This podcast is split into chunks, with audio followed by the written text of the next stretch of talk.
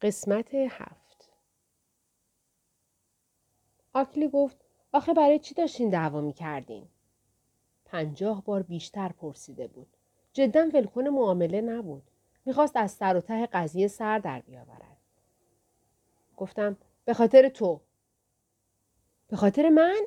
جدی میگی؟ پس چی؟ من داشتم از شرافت و حیثیت تو دفاع می‌کردم. استرادلیتر گفتش که تو آدم بیشخصیتی هستی. وجدانم به من اجازه نمی‌داد که بگذارم همینطور پشت سر مردم مزخرف بگه. آکلی از حرف من به هیجان آمد. این حرفو زد؟ جدی میگی؟ واقعا این حرفو زد؟ به او گفتم که دارم شوخی می‌کنم. بعد به طرف تخت خواب الی رفتم و روی آن دراز کشیدم. پسر داشتم از قصه میترکیدم. بی اندازه احساس تنهایی می کردم. گفتم این اتاق داره بو گن میده. از همینجا بوی جورابت می‌زنه توی دماغ آدم. ببینم هیچ وقت شده بدی بشورنش؟ آکلی گفت اگه خوشت نمیاد باید فهمیده باشی که چه کار باید بکنی. آکلی پسر شوخ و بزلگویی بود. چطوره که چراغ خاموشش کنی؟ من چراغ را همان دقیقه خاموش نکردم. همانطور روی تخت خواب الی ماندم و راجع به جین فکر کردم. وقتی که راجع به جین و استرادلیتر فکر می کردم که اتومبیل ادبانکی را جای نگه داشتند و توی آن مشغول ایشند چیزی نمیماند پاک دیوانه بشوم. هر وقت که راجع به این موضوع فکر می کردم به سرم می‌زد که خود را بیاندازم از پنجره پایین. موضوع اینجاست که شما استرادلیتر را نمی‌شناسید. اما من خوب میشناسمش. شاگردهای مدرسه پنسی راجع به این موضوع که با دخترها رابطه خاصی دارند فقط حرف می‌زنند. مثلا همین خود آکلی. اما استرادلیتر حقیقت این کار را انجام می دهد. من خودم با دو تا از آنها که استرادلیتر باهاشان راندوو گذاشت شخصا آشنا بودم. باور کنید عین حقیقت است. گفتم آکلی کوچولو داستان زندگی جالب و شیرینت رو برای من تعریف کن.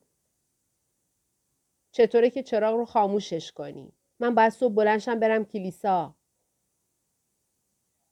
بلند شدم و چراغ را خاموش کردم.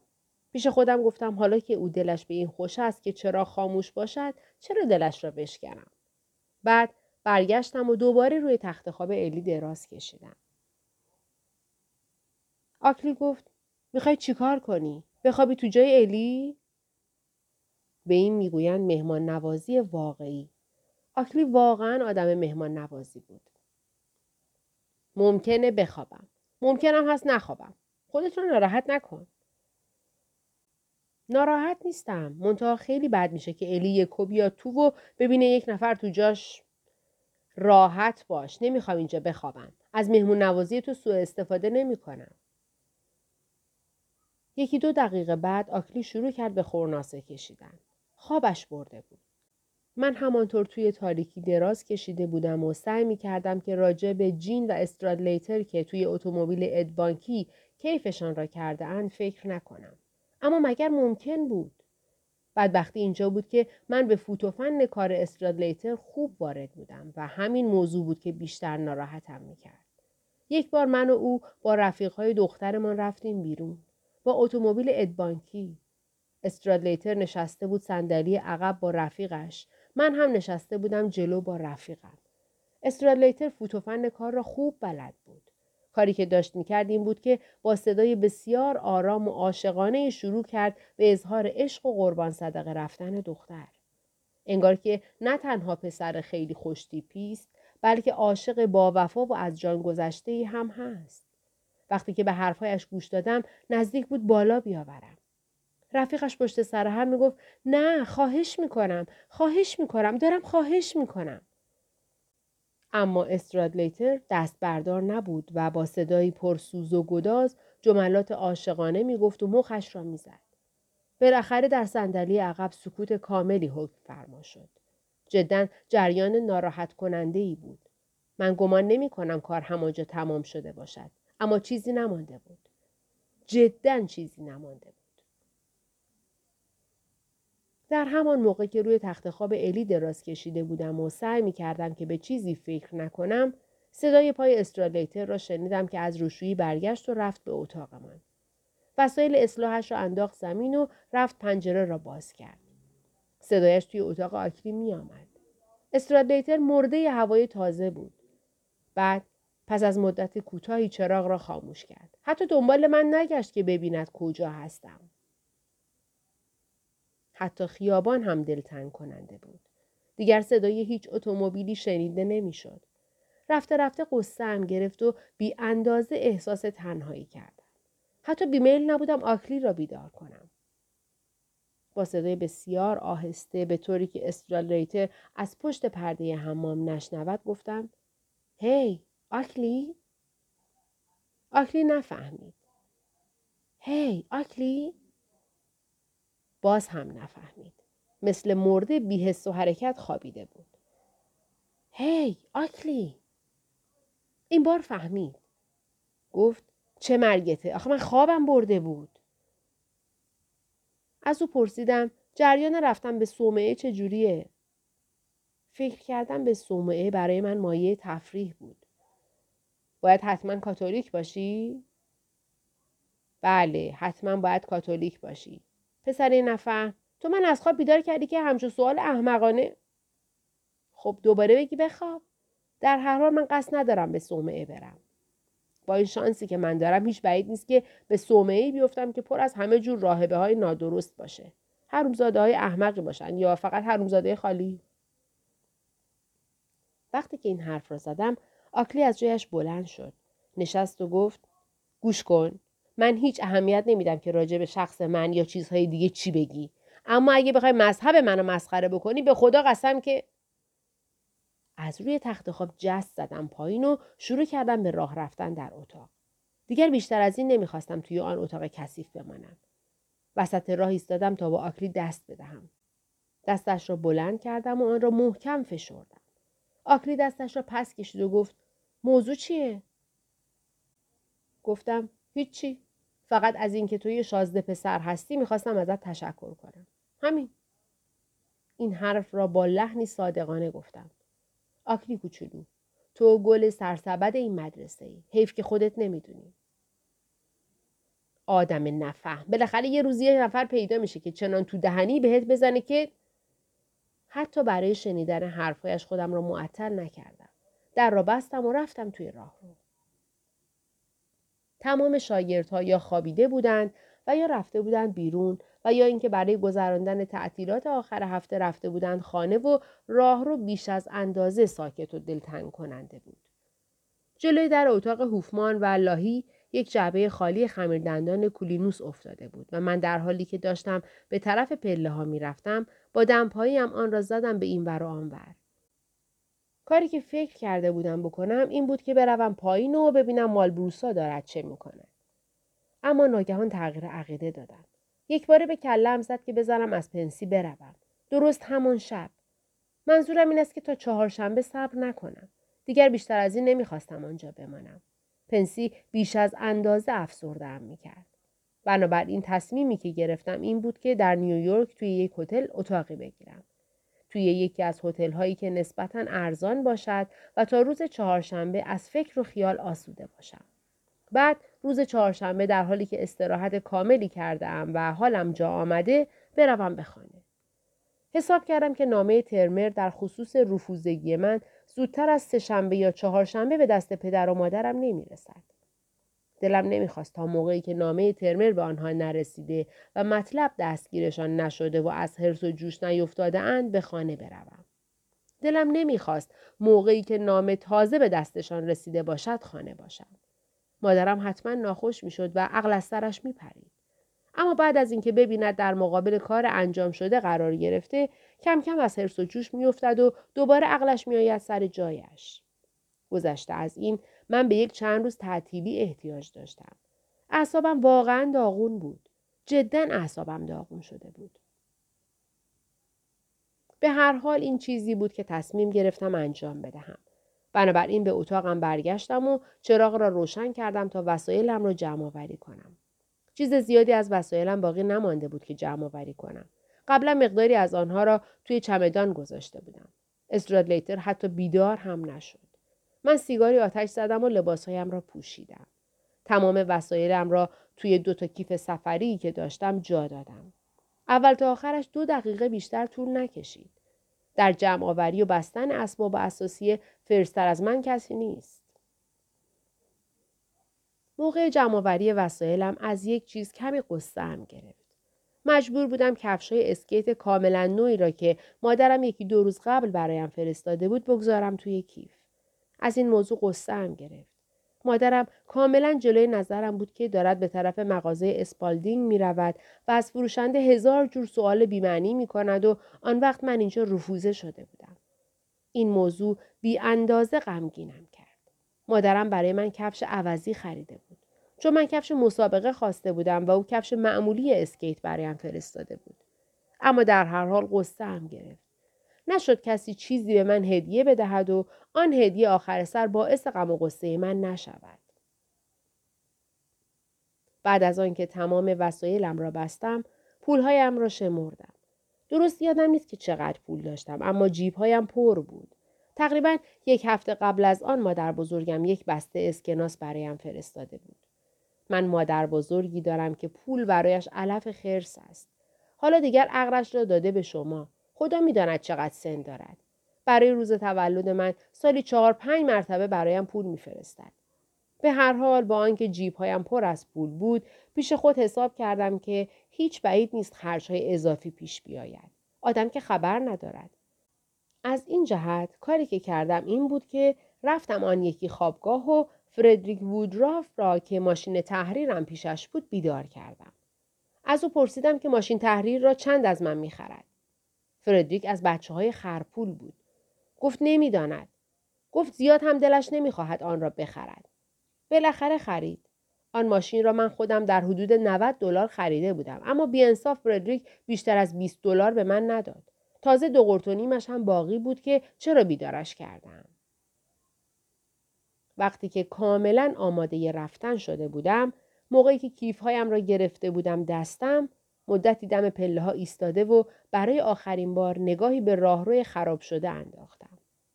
بغز گلویم را گرفت و زدم زیر گریه. نمی‌دانم چرا. کلاه قرمز رنگ شکارم را به سرم گذاشتم و نقاب آن را همانطور که دوست داشتم کشیدم به عقب. و بعد تا آنجا که صدا از سینهام در می آمد فریاد زدم آی بیشورها تخت بخوابین شرط میبندم که تمام آن حرامزاده هایی که توی خوابگاه خوابیده بودند از خواب پریدند. بعد آمدم بیرون.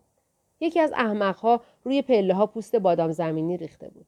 پایم لیز خورد و چیزی نمانده بود که با کله بخورم زمین و گردنم بشکند. هشت. آنقدر دیر وقت بود که تاکسی چیزی گیر نمی آمد. این بود که تمام راه را از مدرسه تا ایستگاه پیاده رفتم. ایستگاه زیاد دور نبود. فقط عیب کار اینجا بود که هوا خیلی سرد بود و روی برف خوب نمی‌شد راه رفت. و بدتر از همه کیف های دستی بودند که مرتب میخوردند به ساق پایم و نمیگذاشتند پا از پا بردارم. با این حال هوا خیلی باحال بود. تنها ناراحتی که داشتم این بود که دماغم و لب پایینیم که استرادلیتر با مشت زخمیش کرده بود از سرما میسوخت. استرادلیتر به قسمت بالای لبم که روی دندان قرار گرفته مشت زده بود و از تو زخمیش کرده بود. با این حال گوشهایم گرم بود و سرما اذیتش نمی‌کرد. کلاهی که خریده بودم گوشی هم داشت. آن را کشیدم روی گوشهایم. اصلا هم اهمیتی نمی‌دادم که چه قیافه ای به هم زدم. توی خیابون کسی پیدا نمی‌شد. همه گرفته بودند خوابیده بودند. وقتی که به ایستگاه رسیدم دیدم که حسابی شانس آوردم. چون قرار بود قطار ده دقیقه دیگر برسد و از این جهت زیاد منتظر نمی شدم. در ضمن اینکه منتظر رسیدن قطار بودم یک مشت برف از زمین برداشتم و صورتم را با آن شستم. هنوز صورتم خونی بود. معمولا از مسافرت با قطار خوشم می آید. مخصوصا شبها. زمانی که چراغها روشن است و پنجره ها کاملا سیاه و یکی از فروشنده ها می آید توی کوپه و قهوه و ساندویچ و مجله می فروشد من معمولا یک ساندویچ کالباس و چهار پنج تا مجله می خرم. اگر با قطار شب مسافرت کنم معمولا حتی می توانم یکی از آن داستانهای چرند مجله ها را بدون اینکه اوقم بگیرد تا آخر بخوانم شما خودتان که می‌دانید یکی از آن داستانهایی که چند تا مرد حق باز و چونه باریک به اسم دیوید تویش است و چند تا هم دختر نانجیب به اسم لیندا و یا مارسیا که پیپ دیوید ها را برایشان آتش می‌زنند. با قطار شب معمولا می توانم یکی از این داستانهای مزخرف را بخوانم اما این دفعه وضع جور دیگر بود. اصلا دلم نمی‌خواست چیزی بخوانم. فقط همینطور نشستم و هیچ کاری نکردم. تنها یک کار کردم و آن این بود که کلاه شکارم را از سر برداشتم و گذاشتم توی جیبم. در ایستگاه ترنتن خانومی سرزده وارد کوپه شد و آمد نشست پهلوی من. تمام کوپه خالی بود. برای اینکه خیلی دیر وقت بود و قطار مسافر نداشت. اما خانم عوض اینکه روی یک صندلی خالی بنشیند آمد نشست پهلوی من. برای اینکه چمدان بزرگی دستش بود و من هم نشسته بودم روی صندلی دم در. خانم چمدان را گذاشت درست وسط راهرو جایی که مزاحم رفت و آمد مسافرها بود و هر وقت که مأمور کنترل یا اشخاص دیگر می‌خواستند از راهرو رد بشوند پایشان به چمدان گیر می‌کرد. خانم انگار که تازه از مجلس جشن برگشته باشد پیراهن شب پوشیده بود. گمان کنم که چهل پنجاه سالی داشت اما عوضش خیلی خوشگل بود. من خیلی از زن خوشم میآید. اما نخیال کنید که آدم خیلی عوضی و از این چیزها هستم. گویین که خیلی گرم مزاجم ولی منظورم این است که از آنها فقط خوشم می آید. توی قطار همیشه چمدانهاشان را می‌گذارند وسط راه رو. به هر حال من همانطور سر جایم نشسته بودم که ناگهان خانم به من گفت معذرت می‌خوام این علامت مال مدرسه پنسیه؟ داشت به کیف های من که گذاشته بودمشان بالای سرم نگاه می‌کرد. گفتم بله مال پنسیه. درست می گفت. من علامت مدرسه پنسی را روی یکی از کیفهایم زده بودم. کار بیمعنی بود. قبول دارم. کار بیمعنی بود. خانم گفت شما میریم پنسی؟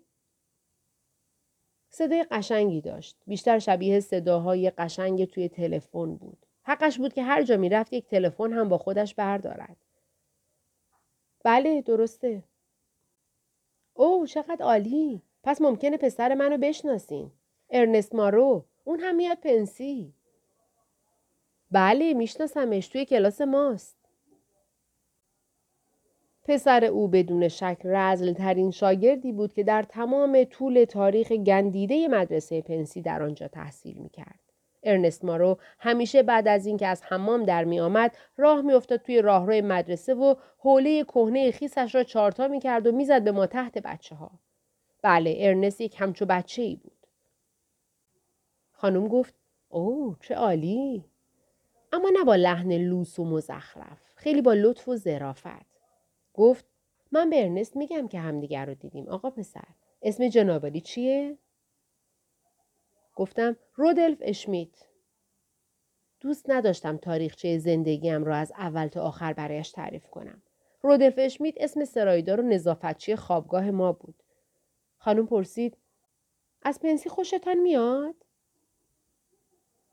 پنسی زیاد هم جای بدی نیست. همچی عالی هم نیست. مثل مدرسه های دیگه است. بعضی از معلماش خیلی جدی و وظیفه شناسن. ارنست اونجا رو میپرسته. گفتم بله می‌دونم. بعد شروع کردم به چاخان کردن و دست انداختن خانم. خیلی خوب خودشو با محیط وفق میده. بچه سازگاریه. منظورم اینه که واقعا می‌دونه چطور خودش رو با هر محیطی جور کنه. خانم پرسید جدا اینطوره؟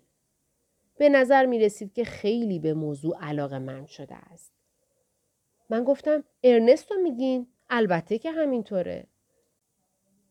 بعد به او که داشت دستکشهایش را در می آورد نگاه کردم.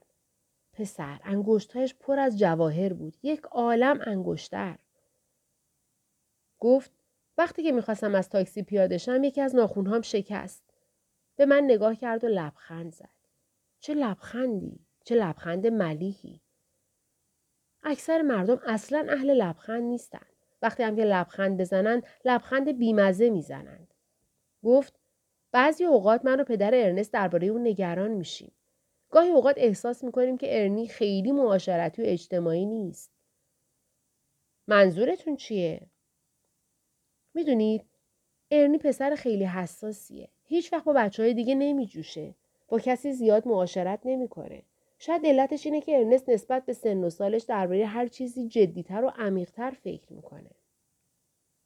حساس؟ کیف کردم. این پسر ارنست ما رو همان اندازه حساس بود که یک تاپاله پهن. خانم رو خوب برانداز کردن. قیافش اصلا به احمقها نمی‌خورد.